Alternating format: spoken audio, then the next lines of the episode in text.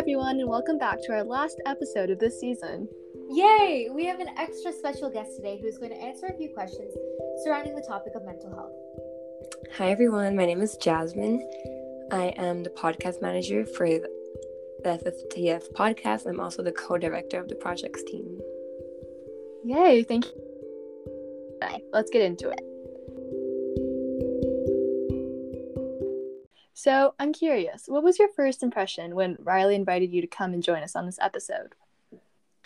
Well, my first impression was that it's a good idea. I'd love to come back on this on the podcast and join the last episode, especially since this is like our last episode for season 1 and I actually missed working on episodes because I also have another podcast with this other organization. And so I was really excited when he asked. That's awesome. So, uh, how long have you been passionate about the importance of mental health and what drove you to speak about it? Okay, I'm going to be honest. So, I'll, wow, I've been passionate about the importance of mental health since the beginning of 2020. I feel that isn't really that long, but I'm glad it I started instead of later on in life. Um, what drove me to speak up about it and raise more awareness about it was when COVID happened, because COVID really affected everyone mentally, physically, and socially, but most of all mentally because mm-hmm. we were all indoors, and we were on lockdown. And I know even like when the lockdown was over, a lot of my friends still went out, whereas me with strict parents, I couldn't go out at all. I felt that, yeah. Yeah, so I feel like it affected me a lot mentally Mm. Not as much as like my friends because they were having fun and going out, and I would just see it on social media and it would just make me all sad. And so that's really what drove me to speak up about it more. Yeah, yeah. definitely. Yeah. And I was wondering if you could share like a few of your own stories about figuring out your like own mental health and coping methods, as well as any other coping methods you have to recommend to our audience. Yes, I would love to share about that and um, recommend coping methods. So first, one story, um, let me see. Definitely depression. Like right when like COVID happened, the whole lockdown, I was really depressed. Mm. I couldn't see anyone. I couldn't see any of my family members. It's not that I had COVID, but it was just I have a strict dad, and we were trying to be as safe and cautious as we can because we did not want to catch COVID. Mm. And so let me see. Another thing was because this is going to be really personal but it is it is it is about mental health. And so my older brother actually died by suicide. I am so yeah. sorry for your loss. It's yeah. okay it's okay. And so like that's another thing that happened actually happened this year but i'm talking about 2020 like I, I was depressed i couldn't see anyone. Lockdown was just overwhelming and like daunting. And then when that was over then 2021 then it's like more stuff piling on top of more drained and um just more depressive things. And so a coping method was spirituality. Mm, and yeah. so in the fall of 2020, I was on TikTok and I found TikTok videos about spirituality and like it caught my attention. And so I started to research more about spirituality, like through books, not mainly the internet, but mostly through books. So I ordered, I bought like so many books about spirituality and I educated myself on Buddhism, Hinduism, African spirituality, and Latinx spirituality. Mm. And so that really helped me. So, like meditating, journaling, writing down everything, stretching, doing yoga, going vegan, like all of that really helped me. And those are my coping methods. I am so sorry. That must have been absolutely awful. I can't even imagine. Yeah.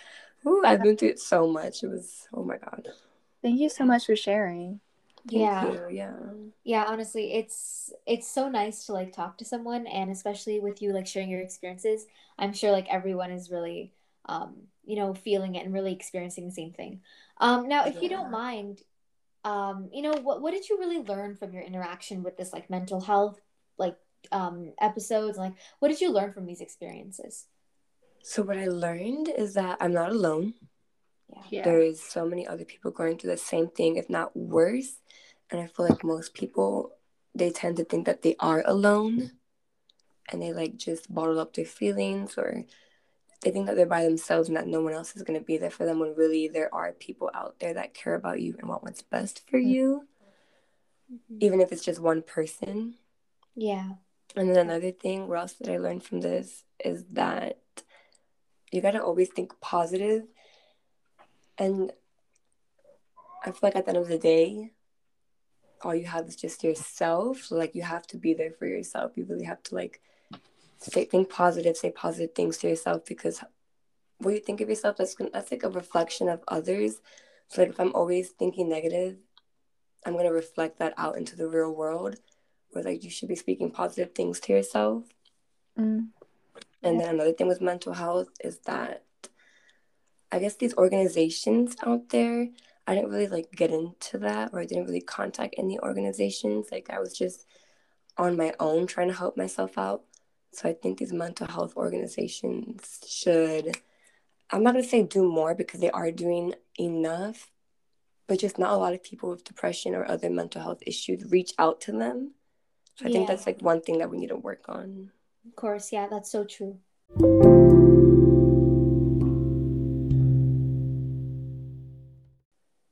Mhm. Yeah. Thank you. Um, what are your opinions surrounding the stigma of mental health? My opinion is that it's not as prioritized as physical health. I feel like physical health is always the main priority out in the media, especially when it comes to athletes. Like, I'm so glad Naomi Osaka spoke up about it. Yes, yeah. And Simone Right. Biles. hmm I'm glad to see more people speak up about mental health as an athlete, even though it's not only athletes, but like everyone just prioritizes physical health over mental health. Right, yeah. When it's really- like seen, yeah. You know, go ahead. What were you going to say? Oh no, sorry. I was just gonna add like if it's like seen on the outside, then it matters, but if it's not, then it doesn't. Exactly. When honestly, mental health is like way more important, even though they're both important. But right now, we need to shed light on the mental health. And Yes. then another thing, another opinion on mental health is that hmm, definitely the system or like the school systems at least, they put so much on the students. And I feel like they don't really care about their mental health when they should and they should be more understanding of the students and things just aren't how they used to be and i feel like technology has Mhm. something to do with that as well because Mm. everyone like generation z like we're all on our phones and it's very addicting and that affects our mental health Yeah. and it's a distraction so technology is another thing Yeah, that's so true. hmm Um, so have you personally had like any experiences like firsthand with the taboo around mental health? And if so, like how did you acknowledge and deal with it? And what advice do you have to those who are like currently suffering in silence because of that stigma? so what did i do so i feel like since no one was to help me I just went out and tried to help out myself because at the end of the day, you really have yourself. Because I mean, you came into this world by yourself, unless you have a twin, and you're gonna Yeah. leave this. Yeah, right. And you're gonna. So you came into this world by yourself, and you're gonna leave this world by yourself. So you really have yourself. The you're gonna be with yourself the whole entire life. You're gonna be in the same body, same soul, same spirit throughout all these years in life. So it's all about. I feel like the first main thing is to first love yourself. Mm-hmm. So the way that I dealt with it was by journaling, by meditating, by saying affirmations, by not comparing myself to others, by not overthinking. Although I'm not perfect, I haven't really been consistent lately because of how busy I am. Yeah. But at least like five minutes is fine. Five minutes of meditating, five minutes of just talking to yourself is good too. Like if you don't want to write stuff down, talking to yourself. I don't know why the media makes it seem like if you talk to yourself, you're crazy when you're not. Like it's actually a That really good so coping true. method, right? Yeah. Yeah. I talk to myself like all the time, even if it's in my head. And so that's one of the things that that's one of the reasons why I dealt with it. And music as well. The type of music you listen to also affects you. Yeah. Like if like if you're constantly listening to like rap music or just music that'll like influence you to do other I'm not gonna say bad things, but just other things. I feel like that's another thing to like listen to upbeat music, positive music, music that have affirmations in it, like Ariana Grande songs, you know, stuff yes. like that. yes, of course. and then advice that I have for those currently suffering in silence. Hmm. I mean, I feel like everyone says this, such as like reaching out to like those mental health organizations. But I do want to say something different other than that because I don't want to keep saying the same thing. So, for those suffering in silence, sorry, let me think. Hmm. I would say go speak to a friend about it, a close friend, a close family member. If you don't want to talk to your parents, because I get that. But just talking to someone about it would help. Don't like hold it in. Don't bottle up all your feelings. Don't keep it to yourself. I mean, you can write it down, but it's always good to talk to someone else about it. And hopefully, this person is understanding. That's why I say choose someone who's really close to you.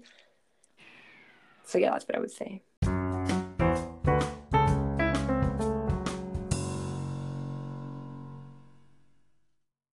And for our last question of this episode, I wanted to ask about your ideas on improving the mental health system in schools, workplaces, etc. Okay, so one idea I have so far on how to improve mental health system is it starts at a young age. So I feel like I don't know, maybe in school we should start having like a let me see, like maybe like a class where you can just talk about your feelings or meditate or journal or do yoga something yeah. like that in school yes. but it should start at a young age like in elementary start That's having kids really talk idea. about right like start having their kids talk about their feelings how to have like an open communication not bottle everything give all the students a journal that they can write in or they can write their agenda yeah. i just feel like we need to start something like at a young age mm, yeah. instead of giving them to them like later on in life Yes, exactly. Yeah. Yeah. Um, I realized that like um like kindergarten students they always get like nap times and stuff like that like throughout the day to like break up you know working and playing and everything. But like even as you grow older and you get like more stress from school and like family and your entire surroundings, you don't get nap time. It's like always right. work, and mm-hmm. they don't like mm-hmm. take into consideration that it might be too much even if you're slightly older. Yes, so nap time is just as important. So when they do it in elementary, or at least in, only in kindergarten, honestly, they should do it throughout all the years you're in school. Yeah. It really helps. Yeah.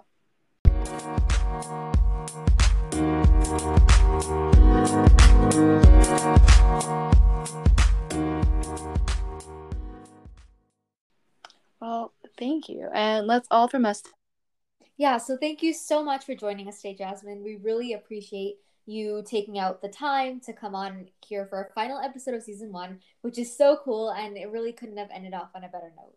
No, thank you to you guys. I'm so glad I got to join this last episode of season one. And I know I spilled a lot of personal things about me right now because I haven't really told everyone, or like, like all my other friends don't know about what I've been going through. Mm-hmm. But I mm-hmm. think today was like the good or perfect time to just reveal all of that. So yeah, we really guys. appreciate that. Thank yeah. you. And a big thank you to our audience for tuning in this season. We hope to see all of you back for our season two. Yes, and we appreciate every single one of you for listening and making this such an amazing endeavor. Yes, and I just wanted to give a big shout out to our amazing podcast team Riley, our organization director, Jasmine, who is here with us today, our podcast team director, and Kenji, our, pod- our podcast team editor. And awesome. And we wouldn't have without them. Yeah, and when our audience listen like listens to an episode, you really just hear like me and Izzy talking about random things, but all the efforts that go behind the entire production and creation of a podcast is all thanks to our directors and editors. So a huge thank you to them for a final season, uh, first season's finale. Sorry. yes, thank you guys. So much love from the podcast team. We're so glad our vision came true and definitely look forward to season two. I'm so excited to see what you guys are going to be doing for season two. Me too. All right, that's all from us. Bye, everyone. Bye.